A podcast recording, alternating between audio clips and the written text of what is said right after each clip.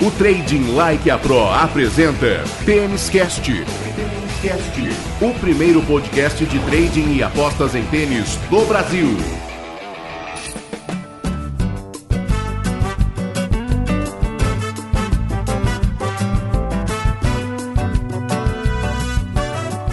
Salve, apostadores, salve, salve apostadoras, traders, amantes do tênis. Está no ar a quinta edição do Têniscast, Têniscast, o seu podcast semanal de trading e apostas em tênis, um produto Trading Like a Pro. Estava com saudades, né? Estivemos juntos pela última vez quando os tenistas começavam a pisar na grama sagrada da Inglaterra. Pois é, o Wimbledon está terminando e na próxima semana já teremos muitos outros torneios. Quem trabalhou demais ao longo das últimas duas semanas foi meu companheiro de Tênis Cast, Tiago Meirelles.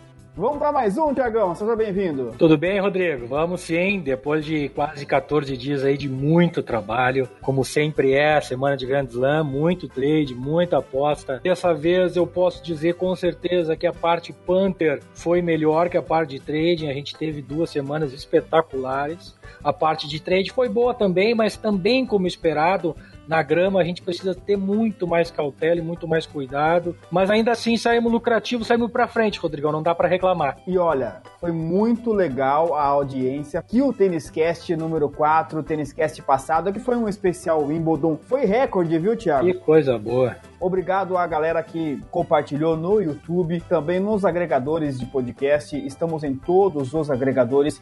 Você que mandou mensagem pra gente, o Neto Luiz, o Paulo Henrique, o Vinícius Guedes, o Thiago Meirelles recebeu mensagem de gente assistindo o, o Tênis Cast na, na, televisão, é isso, Thiago? É isso, o Yuri, Yuri Rosan, quase desesperadamente nos perguntando onde estava o Tênis Cast de Wimbledon semana passada, e a gente estava justamente publicando naquela hora, e algumas horas depois ele nos mandou uma foto dele assistindo no conforto do quarto dele, eu acho que era na televisão dele, se preparando para o torneio, o que nos deixa bastante feliz, né, Rodrigão? A gente aí está trabalhando, está dando duro, tentando trazer bastante conteúdo para a galera. E a gente fica feliz que o pessoal tá até sentindo falta já. Sem dúvida, vai crescendo o projeto Tênis Cast que tem o selo Trading Like a Pro de qualidade.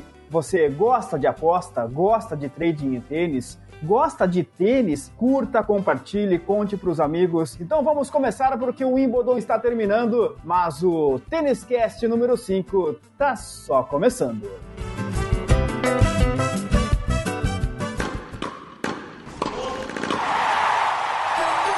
Match Point.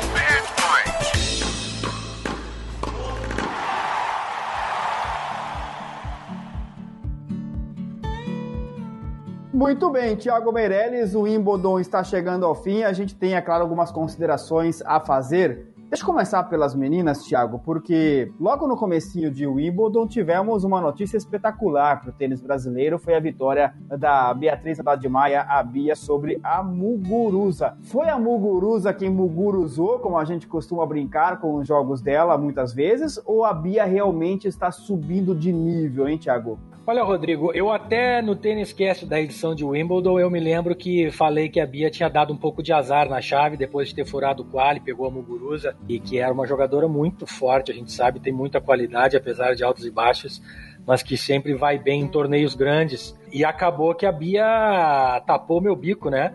Fez uma partida muito boa, acho que foi muito mais vitória dela do que derrota da Muguruza. Manteve o alto nível, um saque fantástico, que é a melhor qualidade dela o jogo inteiro.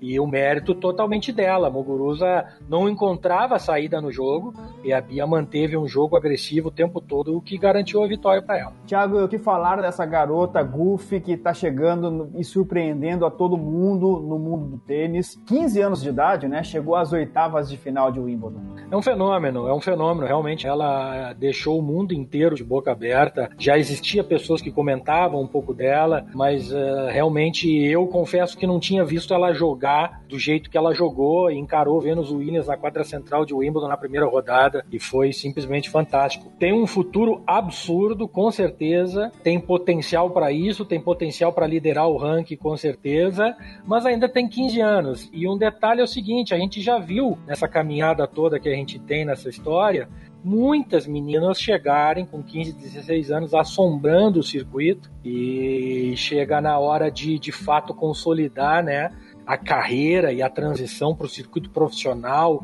e para uma rotina de, de, atleta profissional é um pouco complicado mais do que ter talento, mais do que ter o biotipo e a cabeça para isso, a gente precisa ter, esses atletas precisam ter todas as pessoas na volta que sejam as pessoas corretas, né? Os profissionais do mais alto nível. A gente viu a família inteira dela lá na torcida e certamente profissionais de todas as áreas, patrocinadores, academias de tênis, treinadores e todo mundo na volta com certeza tentando achar algum tipo de oportunidade para trabalhar junto. E esse é o grande momento, né, Rodrigão? Essa transição é complicado, né? A gente perde as contas de quantos talentos foram perdidos justamente por não saber fazer essa administração e não se juntar às pessoas corretas para administrar a carreira. Então é complicado, mas certamente um fenômeno, certamente qualidade ela tem de sobra e, e se tiver as pessoas certas na volta dela, vai ficar aí por muito tempo. Agora, Thiago, pensando do nosso lado aqui, do lado de quem aposta e de quem faz trade, é evidente que tem que ficar de olho na Buff porque é alguém que está chegando, chegando mesmo para valer no circuito. Mas a atuação dela em Wimbledon, ela ainda não, não dá uma segurança para que você olhe ela sempre para apostar a favor, ou o fato de ela ter 15 anos, que você olhe ela com o olhar de quem pode apostar contra a garota. É, em outras palavras, vale mais a pena ainda ficar de olho na atuação dela para poder criar um perfil dela em relação às apostas? Tem um detalhe aí, Rodrigão. Ela tem apenas 15 anos e pelas regras da WTA, é, as meninas com menos de 18 anos têm um limite de, de torneios a, a participar. Então, ela só tem mais cinco torneios que ela pode participar até março de 2020, se eu não me engano. Então, eu não sei se a gente vai ver muito ela por aí até o final do ano, tá? Mas quando a gente vê ela, tem que ter cuidado, porque o mercado super reagiu à performance dela. O preço dela para ganhar o Wimbledon chegou a estar tá em torno de 10 ou 15, o que de fato era um absurdo, né? Assim, Claro que tem todo o frisson, claro que ela jogou demais, ela, ela realmente tem todo esse potencial, mas precisa ter cuidado. Eu acho que a oportunidade talvez se o mercado vier muito a favor dela, vai estar tá em ir contra ela, tá? Porque ela é uma menina de 15 anos e quando ela começar a ser tratada como favorita para ganhar tudo que é jogo, a pressão vai pegar. E aí é que a gente vai ver se ela realmente é feita de ouro ou não, né? Bom, e quem aguenta a pressão, e a gente sabe muito bem disso, é Serena Williams ressurgindo é, mais uma vez né, para o mundo do tênis com essa campanha espetacular em Wimbledon. É fantástico, né, Rodrigo? Esses caras que são de outro mundo, eu costumo dizer, de outro nível, outro planeta, outro universo, né? E a Serena, no lado feminino, é uma delas, é, é, é ela, na verdade. Ela realmente é algo extraordinário. Eu me lembro que a gente comentou no último episódio que a cotação dela para ser campeã estava em torno de 8 ou 9, e realmente não tinha valor, porque a gente não sabia a condição física dela. E o que aconteceu é que ela veio muito bem pro torneio, ela foi pegando o ritmo de jogo, inclusive para ajudar no ritmo de jogo dela, ela fez parceria com Andy Murray nas duplas mistas, e ela mesmo disse numa das entrevistas que esse jogo com o Murray, apesar de ser jogos, entre aspas, muitas aspas, quase recreativos, ela usou muito para pegar ritmo de jogo. E isso deu para ela se sentir confortável de novo dentro da quadra de tênis. E ela deu a entrevista depois do jogo da semifinal que ela ganhou da Strikova, passou por cima, que realmente está se sentindo muito bem, está se sentindo de novo quase no topo da forma dela. Vai fazer uma final com a Halep que certamente vai ser inesquecível, que também comentamos aqui que a odd era de 20, se eu não me engano, e que uma jogadora do nível da Halep, do pedigree da Halep, em Grand Slam com uma odd de 20, não dá para passar em branco.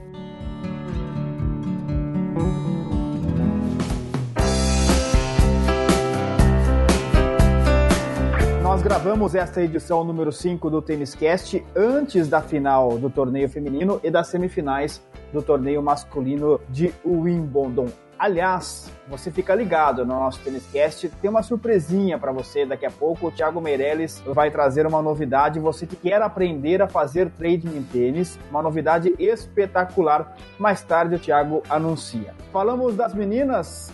No masculino, acho que a grande notícia, na verdade, é o comum, né? É o que acontece sempre, o que você até adiantou no Tênis Cast da edição passada, ou seja, os favoritos chegaram como todo mundo imaginava. Exatamente, a gente comentou aqui, a chave masculina realmente é diferente. Na verdade, Né? Quando chega nesses torneios Grand Slam, os caras que dominam isso aí, que são esses três que ainda jogam, que é junto com o Andy Murray, mas que a gente sabe, infelizmente, está por fora por lesão, tá voltando aí, não jogou a chave. Mas quando jogam esses três caras, o Nadal, o Federer e Djokovic, realmente são os caras de outro planeta, de outro universo, de outra galáxia. São realmente fora de série, os três com mais de 30 anos, jogando um tênis absurdo, sem sofrer com ninguém. É impressionante o nível de tênis que esses caras têm, a qualidade de golpe, a qualidade de variação, a qualidade de cérebro tenístico, como eu gosto de dizer, como se comportar num jogo de tênis, quando o adversário tá bem, não tá bem, quando o adversário tá mal, não dá espaço para o adversário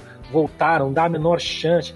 O Nadal jogou uma partida contra o americano Query que foi de tirar o chapéu. O Sam Query tinha o menor percentual de erro não forçado no torneio inteiro, acima até do Federer e do Djokovic. Quando chegou para jogar com o Nadal, tomou 3-0 e foi quebrado seis vezes. É muito bonito ver esses caras jogar. E o ATP é isso aí, chegando os três melhores na cabeça sempre. Vale até a dica, né, Thiago? Você que vive de trading, você que faz isso já há muito tempo, imagino deve fazer muitos jogos ruins ao longo do ano, né? Porque uma coisa é você apreciar o jogo, outra coisa é você ganhar dinheiro fazendo aquele jogo e a gente sabe como isso funciona quando chega um jogo como, como essas semifinais do masculino, como a final do feminino, como será também, independentemente de quem serão os jogadores a final do masculino, é muito prazeroso, eu imagino, né? Para quem acompanha tênis o ano inteiro, independentemente de haver oportunidade para trade, para aposta naquele jogo, mas poder ver um bom jogo, ver um jogo histórico desta modalidade tão apaixonante. É isso mesmo, a gente passa a semana inteira, passa o ano inteiro assistindo e chega nesses jogos, eu inclusive raramente faço alguma alguma entrada entrada. Raramente eu, eu paro pra, de fato, trabalhar no jogo. Eu prefiro só assistir e curtir, porque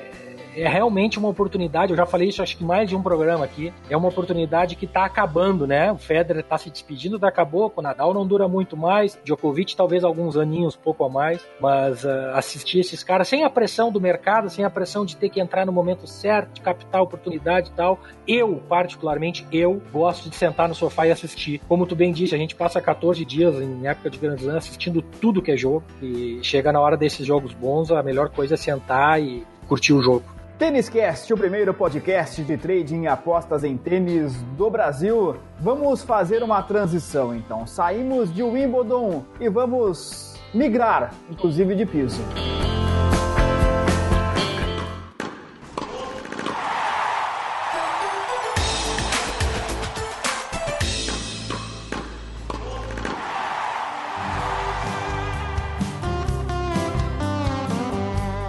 A semana de transição, Thiago, porque o Wimbledon está acabando, o Wimbledon terá acabado no final de semana e a partir de segunda-feira, cinco torneios: três no masculino, dois no feminino, diferentes pisos. O pessoal começando a se preparar já pensando no US Open, mas tem grama ainda, tem saibro, muito saibro rolando. A gente vai analisar um por um os torneios da semana que vem e eu acho que a expressão é exatamente essa, né, Tiago? Antes de entrar nos torneios propriamente ditos, é uma transição, né, entre um grande slam tão importante como o Wimbledon, é, já pensando no US Open, mas com torneios menores pelo caminho. É, é, assim como a gente comentou que a semana pré-Grand Slam é muito complicada e é muito peculiar, a semana pós também é bastante, Rodrigo. Tu tá muito certo, coberto de razão. Especialmente, como tu bem disse também, que quando a gente vai fazer essa transição de superfície. É muito importante que a gente cheque em todos os lugares possíveis rede social, site jogadores que estão vindo para de fato trabalhar nestas semanas. Estas semanas muitas vezes são semanas que jogadores descansam ou se vão para algum torneio utilizam aquele torneio para descansar, vão ali, por exemplo, essa semana tem torneio na Croácia, em Umag, que é praia, que é uma cidade maravilhosa, tem torneio na Suécia, em Bastad, que também é muito legal. Então, assim, tem jogador que pega essa semana, vai lá, faz uma primeira rodada, uma segunda rodada e descansa o resto da semana num lugar legal. Mas tem cara que precisa defender ponto. Então, por mais que seja transição de superfície, por mais que seja torneio pequeno, por mais que venha, teoricamente, para começar uma preparação para uma temporada de quadradura nos Estados Unidos, na América do Norte, tem cara que precisa defender ponto, não conseguiu defender ponto na temporada de grama, alguma coisa desse tipo. Então, a gente precisa ficar muito ligado e, de novo, sempre prestar atenção em quem é, tentar pescar, né? Juntar as pecinhas do quebra-cabeça para ver quem vem para trabalhar de fato ou quem vem só para dar uma curtida. Serão três torneios da ATP, ou seja, três masculinos, começando, Thiago, por incrível que pareça, com um torneio de grama, né? Acabou o Wimbledon, mas ainda tem um restinho da temporada de grama. É o ATP 250 de Newport, nos Estados Unidos.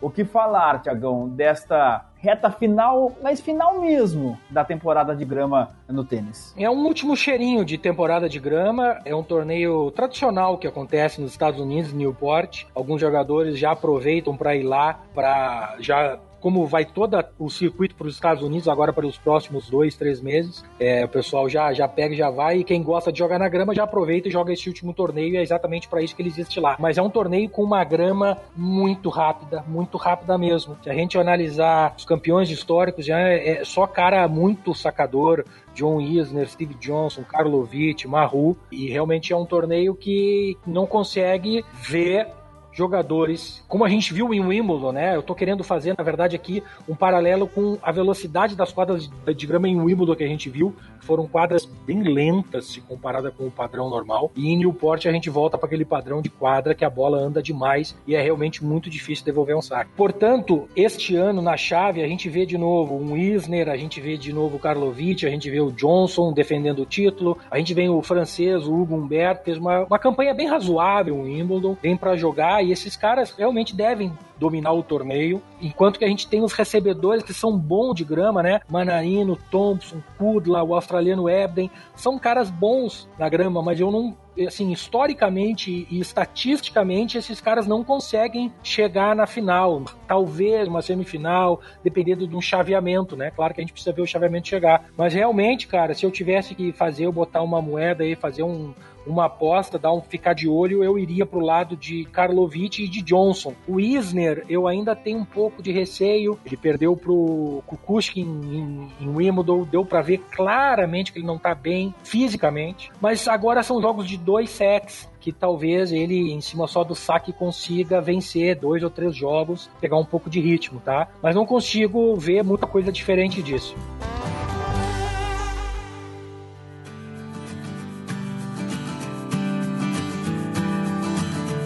Bom, saindo dos Estados Unidos e indo para a Croácia, em Umag, na Croácia, vai rolar o ATP 250. E você que acompanha o Tênis Cast desde a nossa edição piloto, o nosso primeiro, o nosso número zero, na verdade, né? Você sabe, o Thiago Meirelles grava o programa da região sul do país e eu estou na região sudeste do Brasil. Tanto o sul quanto o sudeste tiveram nesses últimos dias uma frente fria. Tá muito frio por aqui, está muito frio é, também lá na região sul. E aí o Thiago me diz que lá em Umag é praia, é uma beleza, tem tenista que vai passear, então a gente já pode pensar em gravar o próximo Tênis Cast lá de Umag, viu, Thiago? A gente faz lá um, um, Tênis Cast especial. O que esperar desse ATP 250 lá da Croácia, hein, Thiagão? Não, não seria nada mal. Croácia é um país que eu ainda não tive a oportunidade de conhecer, mas o que a gente sabe, o que a gente vê é que realmente é um país fantástico. E não seria nada mal. A ideia é maravilhosa, Rodrigo. É, o MAG, um ATP 250 jogado num Saibro, jogados a maioria dos jogos de noite, assim como é a sessão noturna aqui no ATP do Rio de Janeiro,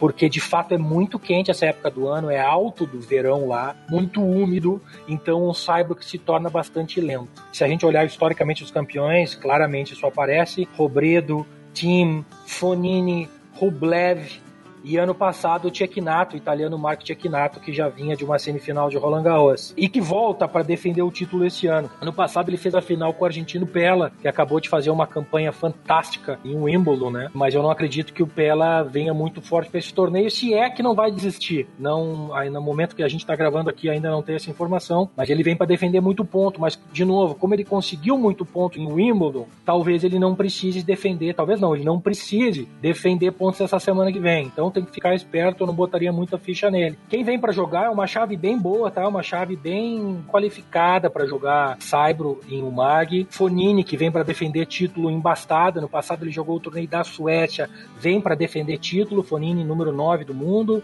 Choric, Bedene, o próprio Pela que eu comentei, o Marco que vem para defender título também, ou seja, dois caras que defendem título na mesma semana jogando o mesmo torneio. Não acontece seguido isso. E o Lajovic também, um cara de cyber muito forte. Quem eu gosto nesse torneio, obviamente, é o Fonini. Jogou grama, jogou para se divertir, entre aspas, fez uma campanha decente, mas ele vem muito focado essa temporada e eu acredito que ele vem forte para defender os pontos dele sim. O Chorich é, joga em casa, mas eu notei na agenda dele das próximas semanas que ele não vai jogar nada. Nas próximas três semanas não está marcado para ele jogar. Isso me levanta um sinal de alerta de que talvez ele ainda esteja um pouco machucado e de que ele vai jogar o máximo que ele puder aqui, mas bem tranquilo, para evitar algum tipo de lesão. Vai jogar porque é um torneio em casa, talvez para agradar o organizador, alguma coisa desse tipo. Então eu não colocaria minhas fichas muito forte nele, pelo contrário, talvez pegue algum adversário um pouco mais fraco, o mercado supervalorize ele e a gente possa fazer uma entrada contra ele, tá? Vamos ficar ligado. Um cara que é zebra, entre aspas, vamos falar assim, mas que é um cara que tem um tênis muito decente no saibro e que pode aparecer com surpresa aqui é o Laszlo Jerry. Eu acredito que dependendo do chaveamento ele pode fazer um torneio bem bom, tá? Ele tem um percentual de confirmação de saque bem importante, em torno de 74%, com um percentual de quebra muito alto, em torno de 29%, que é acima da média da TP, pelos meus dados aqui. Então ele com o Fonini, o Fonini na, no lado dos favoritos e o Jerry no lado das surpresas, são os meus caras para essa semana, Rodrigão, em UMAG. E é importante ficar de olho, né, Thiago? Você citou algo que raramente acontece no circuito da ATP. Dois campeões disputando o mesmo torneio. É claro que não são dois campeões da mesma competição, mas eles defendem títulos naquela semana, por isso precisam muito somar pontos, o Cecchinato e o Fognini. Vale ficar de olho porque no eventual confronto entre eles, dificilmente teremos alguém fazendo corpo mole nessa situação, né, Thiago? É exatamente esse o cenário que a gente precisa ficar esperto. Os dois certamente vêm como cabeça de chave, mas uh, eles devem se enfrentar em algum momento. Se caírem do lado separado da chave, podem lá fazer final, ok mas se caírem do mesmo lado da chave, talvez se encontrem aí numas quartas de final, semifinal, e aí, como a gente falou, os dois vêm para defender muito ponto, e especialmente o Tchekinato, ele, ele vem perdendo muito ponto, ano passado ele fez uma temporada muito boa, chegou à semifinal de Roland Garros, e ele tá perdendo ponto e desabando no ranking, então ele realmente precisa acordar para a vida.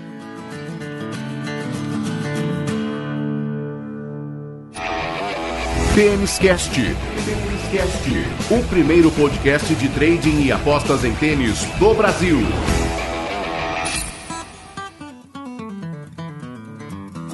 Saindo de Umag, cidadezinha com pouco mais de 7 mil habitantes na Croácia, vamos para uma cidadezinha de 5 mil habitantes, Bastad, na Suécia. Mais um torneio no Saibro nesta semana de transição. O que esperar do ATP 250 de Bastad, Thiago? Bastad é um torneio jogado quase que na beira da praia, vamos dizer assim. É, é, é muito legal, a gente acompanha os jogos pelo stream, pelo vídeo, e eles fazem tomadas e takes aéreos de uma cidade que é fantástica. Mas é um torneio Aqui, apesar de ser jogado de dia, né, durante a sessão diurna mesmo, não é muito calor, mas é um saibro, pelo menos até ano passado, relativamente lento. É um saibro dentro da média, vamos dizer assim. E a gente, de novo, pode confirmar isso pelo histórico dos campeões. A gente tem o espanhol Ferrer, campeão duas vezes, o argentino Berloc, o uruguaio Cuevas, Ramos Vinola e ano passado o próprio Fonini, tá? que ganhou do Gasquet na final. Na semifinal enfrentaram respectivamente Verdasco e o Laxonen, que é um jogador jovem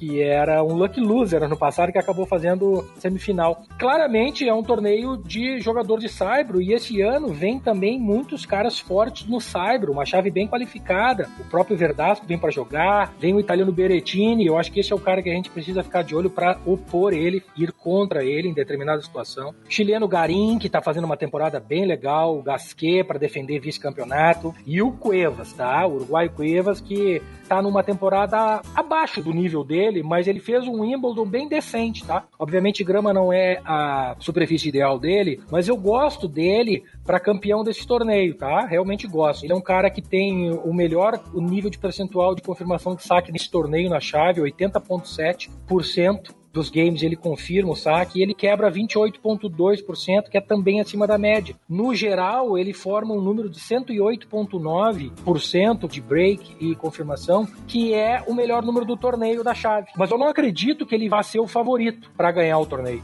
Tá? Então eu gosto do Cuevas para campeão, gosto do Cuevas para ir longe nesse torneio. Da parte da zebra, de quem pode fazer surpresa, gosto do italiano Lorenzo Sonego, vem numa temporada bastante legal e eu acho que esse torneio pode, dependendo do chaveamento, claro, mas eu acho que ele pode vir de novo muito bem. Tá? Passou pela temporada de grama tendo um título na Turquia, em Antalya, naquele torneio louco lá de 40 graus de temperatura. Então vem com confiança, vem para fazer uma campanha boa com certeza.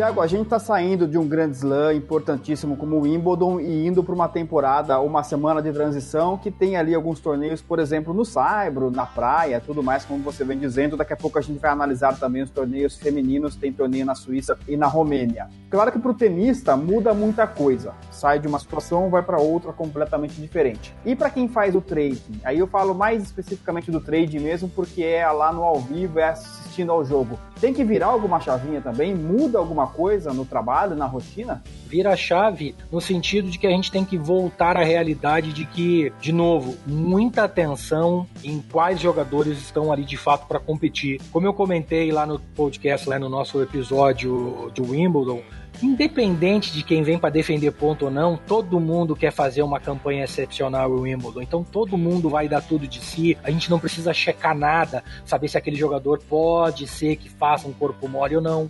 De forma alguma. Aqui, e especialmente de novo, numa semana de transição, numa semana onde a gente está tendo troca de superfície, talvez algum jogador carregando uma pequena lesão da grama, que é uma superfície que exige muito dos jogadores. A gente precisa estar tá muito atento a isso. Então muda a chave sim. Vem de uma semana, de duas semanas muito cansativas, de muito trabalho, só que é, aí não adianta, faz parte do nosso trabalho. A gente precisa ficar esperto e precisa ficar extremamente ligado em quem de fato vem para competir. E isso isso, como eu disse, faz parte da nossa atividade aqui. A gente precisa se adaptar tanto quanto um tenista. Eu, em diversas situações, digo que nós, traders, nós, apostadores, somos como os tenistas, né? Quando a gente trabalha no mercado de tênis. Porque a gente precisa estar com a cabeça no lugar o tempo todo, extremamente focado naquilo que a gente está fazendo porque não tem ninguém que vai nos ajudar. Assim como o tenista joga sozinho dentro da quadra, nós estamos sozinhos aqui operando e tomando as nossas decisões. Então a concentração e o foco precisa ser máximo o tempo todo, independente se é grande slam, 250 ou challenger. Temos que estar muito ligados. E fica o convite para você, venha fazer parte do Trading Like a Pro, entre para o TLP Club, todas as ferramentas para você de tênis, de futebol, tem as piques, em várias modalidades esportivas. Não vou nem citar os números aqui, você vai lá no Instagram, trading.like.pro e você confere os números do mês de junho, por exemplo, que foram espetaculares. Para você entrar para o TLP Club, o link está aqui na descrição, no seu agregador de podcast e também no YouTube. Trading Like a Pro, a mais lucrativa plataforma de trading esportivo do Brasil. Acesse tradinglikeapro.com.br. E chegou a vez das meninas. Na próxima semana, dois torneios WTA International, ambos. Começando, Thiago, com o torneio da Romênia, o WTA de Bucareste. O que podemos esperar dessa competição lá na Romênia, Thiago? Olha, Rodrigo, esse é um torneio que até dois anos atrás ele era um torneio muito legal e muito importante. Tá? Ele era um torneio com uma chave bem recheada e a gente teve a Halep sendo campeã duas vezes, a gente teve a Begu, que também é outra romena, jogadoras de casa dominando. É, mas desde o ano passado a chave caiu bastante de qualidade, tá? Ano passado a gente teve a Sevastova sendo campeã, vencendo a Martite na final. Sim, são duas jogadoras boas, mas elas eram disparadas melhores jogadoras do torneio. A Sevastova ganhou da Herzog na semifinal e a Martite ganhou da Buzarnesco, que ano passado vinha fazendo uma temporada muito boa, mas que esse ano está muito abaixo, não consegue engrenar. Tá? E esse ano nem vai jogar esse torneio. A Martite também não deve jogar porque saiu machucada asa quartas de final e um Wimbledon contra a Svitolina. Hum, não vejo muito atratividade nessa chave não. É, tô vendo a Sevastova como clara favorita, deve aparecer. Vem para defender título. Ela já vinha para defender título em Maiorca antes que o Wimbledon não conseguiu defender. Vem para defender título agora, ou seja, ela precisa de fato defender alguns pontos, tá? Então é importante que ela venha bem para esse torneio. E eu não vejo de fato, se ela jogar o tênis normal dela, ninguém que possa incomodar. Tem três jogadoras do segundo escalão que chegam, que gostam muito de Saibro e que podem ir longe, que eu imagino fazendo uma final contra uma Sevastova. Claro que depende do chaveamento, mas são as três jogadoras que eu imagino chegando. Uma que eu gosto muito, gosto muito, que é a Tamara Zidansek, que joga no Saibro muito bem. Sorana Cirsteia, romena, ela jogou um challenge essa semana na Suécia, não jogou bem, mas eu acredito que ela vem, ela gosta muito de jogar no Saibro e eu acho que ela pode vir para jogar em casa um torneio muito bom, tá? E outra é uma espanhola que elevou muito o nível dela esse ano, que é a Soribus Tormo. Então, Zidansek, Cirstei e Soribus Tormo, acredito que possam ser jogadoras para fazer frente com a Sevastova nesse torneio em Bucareste, que de fato é uma chave muito mais fraca se a gente comparar com outro torneio, Rodrigo.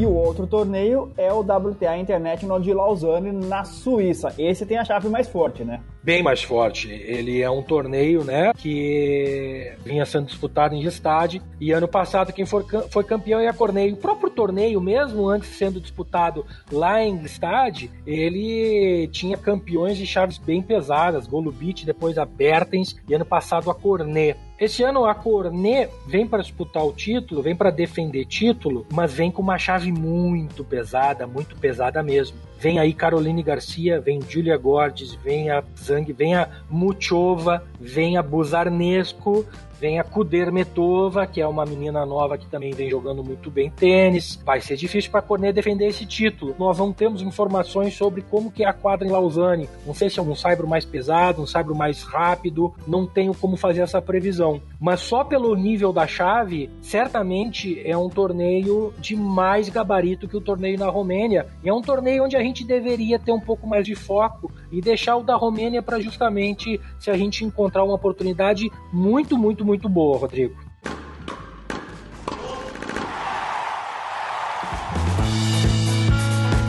Este é o Tênis Cast, o primeiro podcast de trading e apostas em tênis do Brasil. Deixa eu mandar um grande abraço aqui para o Renan Pereira Gomes, é nosso ouvinte lá em Atibaia. Atibaia fica no interior de São Paulo. O Renan é um apaixonado pelo tênis e ainda não se aventurou, Thiago, nem no trading e nem nas apostas, mas ouvindo o Tênis Cast, começou a se interessar pelo assunto. E ele quer saber, Thiago Meirelles, qual é a diferença entre trading e putter. Tiago Meirelles explica. Com todo o prazer, Rodrigo. Essa é uma dúvida extremamente pertinente para quem está chegando. O termo punter, na verdade, é quem faz o punt, ou a atividade punting, que é com a terminação ing do inglês. Objetivamente, é a pessoa ou o tipo de aposta feita antes do evento começar, apostando na expectativa de que um determinado cenário ocorra até o final do evento, ou seja, vitória de um jogador. Então, vai jogar Djokovic e Nadal. Eu estou apostando que o Djokovic vai ganhar o jogo antes do jogo começar e vou esperar até o final do jogo para ver se o Djokovic ganhou o jogo. É uma aposta seca, vamos dizer assim. Cada jogo e cada confronto o mercado te dá um preço.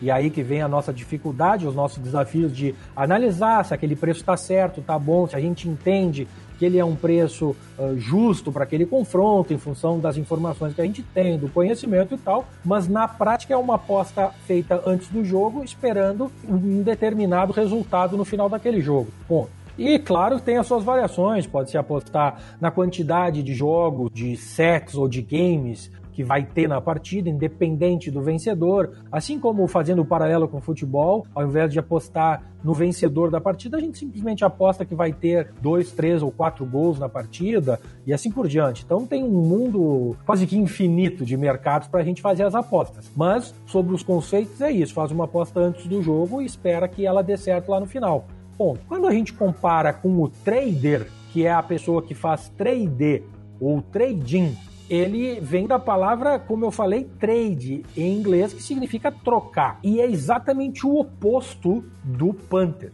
ele é uma operação feita durante o jogo. A gente abre uma posição ou a gente inicia uma, uma operação e encerra aquela posição, encerra esta operação dentro do jogo. Abre e fecha dentro do jogo, aproveitando a variação de preço daquele jogo ou daquele jogador dentro daquele jogo. Como que isso acontece no tênis e por que, que o tênis é tão bom para a gente fazer o trade? Quando os jogadores iniciam a partida, o mercado definiu um preço para cada jogador. E o jogo é, na maioria das vezes, em melhor de três sets. E um jogador deles somente pode ganhar o primeiro set. Este jogador que ganha o primeiro set, obviamente que ele tem mais chance de ganhar a partida. Consequentemente, o preço dele diminui com relação ao preço que iniciou, certo? Portanto, ele está num preço menor. Vou tentar explicar de uma maneira bem simples e rápida. O outro jogador pode ganhar o segundo set, obviamente, porque ele precisa ganhar a partida, ele vai precisar ganhar o segundo set. Se ele ganha o segundo set, o preço daquele jogador que ganhou o primeiro set, ele volta mais ou menos para o nível que iniciou. A gente aproveita esta variação em determinados momentos, em determinados cenários, fazendo a sua gestão de capital, entendendo se tem chance disso acontecer ou não, e faz uma operação de abrir e fechar a posição para ter um lucro nesta variação. Compra e venda de ações, Rodrigo. É a mesma coisa que acontece na Bolsa de Valores.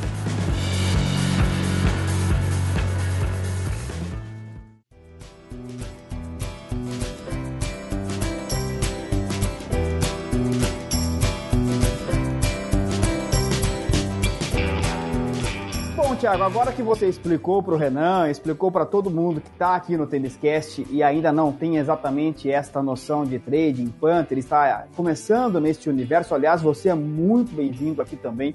O público do Têniscast é um público formado por apostadores, por traders e por amantes do tênis, pessoas que ainda não estão diretamente envolvidas no universo das apostas esportivas. Mas quem está envolvido e quem quer se aprofundar neste universo, especialmente no universo do trading esportivo em tênis. Lembra que eu disse lá no comecinho do nosso Têniscast que o Thiago Meirelles tinha uma surpresa, tinha uma novidade? Pois é, então chegou a hora, Thiago temos uma novidade, me corrija se eu estiver errado, mas já é pro mês que vem, tá pintando um curso, Thiago Meirelles? Tá chegando a hora, Rodrigo, um projeto que eu tenho na minha cabeça há muito tempo, um sonho meu, que eu fui desenvolvendo ele na minha cabeça, esse sonho amadurecendo durante essa caminhada toda, né? A gente, quando vai começar e entrar numa coisa diferente, uma atividade nova, a gente, sem exceção nenhuma, a gente sempre sofre para aprender, né? Bate com a cabeça na parede, vai tomando pancada e vai sangrando aqui e ali. E nessa minha caminhada teve um momento que eu decidi para mim mesmo, como eu comecei há algum tempo e na época não tinha quase nada, a gente vê muita gente que gosta do futebol reclamar, reclamar não, né? Comentar que na época que começou não tinha praticamente nenhum apoio para aprender e foi tudo na marra e no mercado e tomando pancada. Imagina pro tênis, que é um esporte que não tem nenhum décimo da popularidade do futebol. Foi realmente muito difícil, foi realmente muito doloroso aprender tudo, mas como tudo que é doloroso, a gente sempre espera, é muito gratificante e hoje em dia eu consigo ter nessa atividade a minha atividade principal, né? E quando eu vinha nessa caminhada, eu decidi que eu ia fazer um curso, que eu ia ensinar as pessoas, que eu ia ajudar da melhor maneira possível. E essa maneira é, de fato, disponibilizando um curso para quem quiser aprender tudo que eu aprendi todas as experiências, né, que eu tive nesses anos que se passaram, das boas e das ruins, né? Para que o pessoal que decida adquirir o curso, pelo menos eu ajude um pouquinho a o que não fazer, né? A gente não tem nenhuma pretensão aqui em fazer um curso para dizer qual é a regra, qual é a verdadeira verdade, a única coisa a se fazer, pelo contrário, mas eu acho que o mais importante é ter certeza de que se não fizer isso aqui já é um bom passo, ou seja, o que não fazer. E esse curso vai ser lançado agora, na primeira semana de agosto. Quem quiser ter interesse, quem quiser participar, tem o link para inscrição aqui na descrição desse podcast, no agregador e no canal do YouTube, se estiver ouvindo pelo YouTube. E quem se inscrever nessa lista de pré-lançamento vai ter uma oferta exclusiva de lançamento, que vai ser a metade do preço, somente para quem estiver nessa lista. Então, se você, além do Renan, também tem interesse de estar tá acompanhando e entendendo um pouco mais o que, que é trading em tênis, se inscreve na, na nossa lista, acompanha nossas redes sociais, a gente está divulgando informação sobre o curso cada vez mais. É um curso super completo e ainda tem a chance de aproveitar uma promoção exclusiva de lançamento que é metade do preço, Rodrigo. Então, reforçando para você, dois recados na verdade. O primeiro, você tem aí no seu agregador de podcast, no YouTube, se você estiver no YouTube, o link para a lista das pessoas que terão desconto exclusivo no lançamento do curso Tênis Trade será lançado, como o Thiago disse, no mês de agosto. Vai lá, coloca seu nome na lista e fica no aguardo que quando o lançamento acontecer, você será avisado e seu desconto será ativado. Outro detalhe, outro aviso, faça como o Renan. Entre em contato conosco pelas redes sociais do Trading Like a Pro, página no Facebook, canal no YouTube, página no Instagram, tem o site tradinglikeapro.com.br.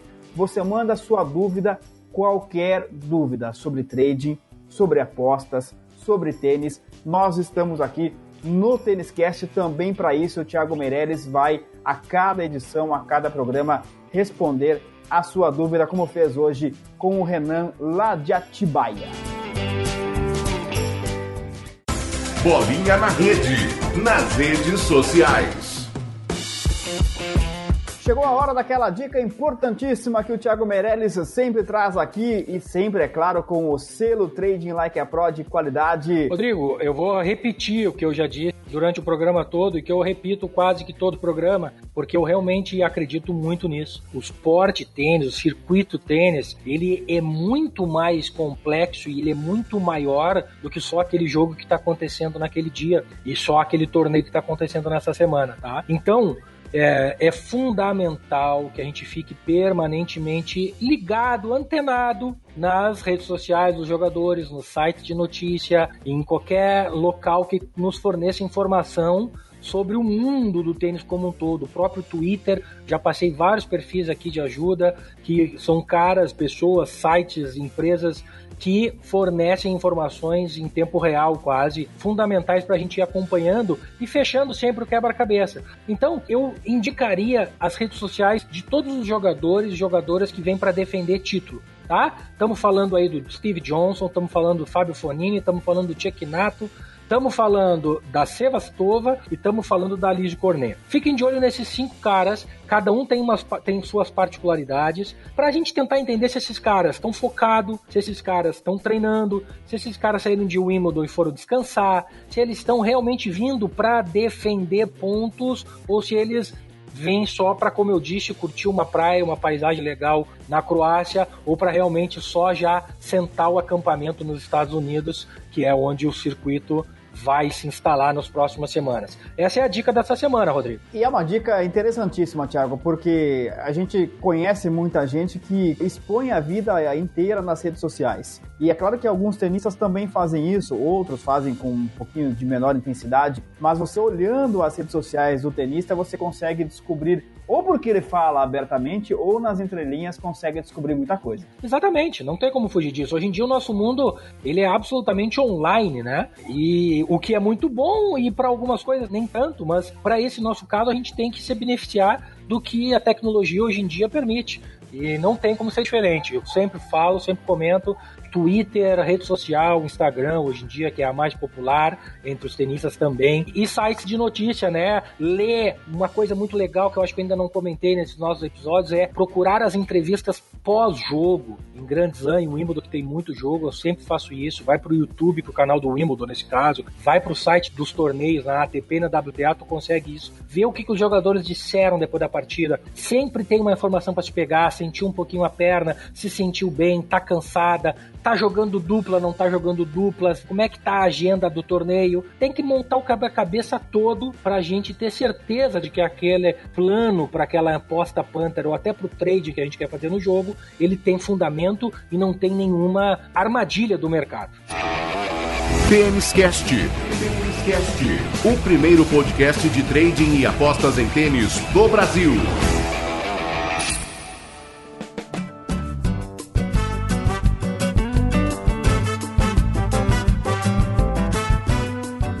Têniscast, um produto Trading Like a Pro. Tiago Meirelles, vamos nos preparar. Tem grama em Newport, tem Saibro em Umag, Saibro em Bastade, também em Lausanne, em Bucareste. Tem torneio para todos os gostos, de todos os níveis. O Wimbledon já ficou para trás e que venha uma semana de muito tênis e de muito lucro. E é claro, muita informação aqui no nosso Tênis Cast e nas redes sociais do TLP. Então, Thiago, um grande abraço, boas operações, boas apostas para você, para todos nós, e a gente se encontra no próximo Tênis Cast. Muito bom, Rodrigão. Obrigado mais uma vez. Mais um programa sensacional. É uma semana muito complicada que vem chegando por aí.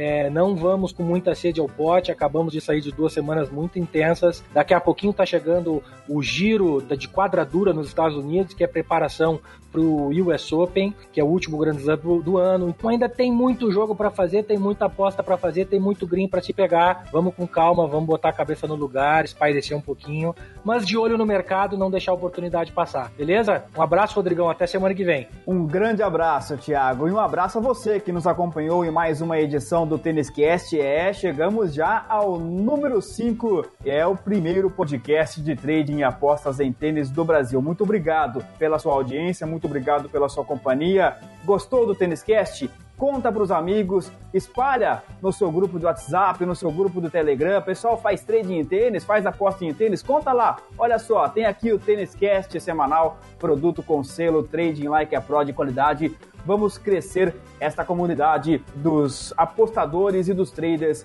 em tênis em todo o Brasil, não só no Brasil, nos países de língua portuguesa. A gente se encontra, portanto, na semana que vem com mais um Tênis Cast. Um grande abraço. Até lá.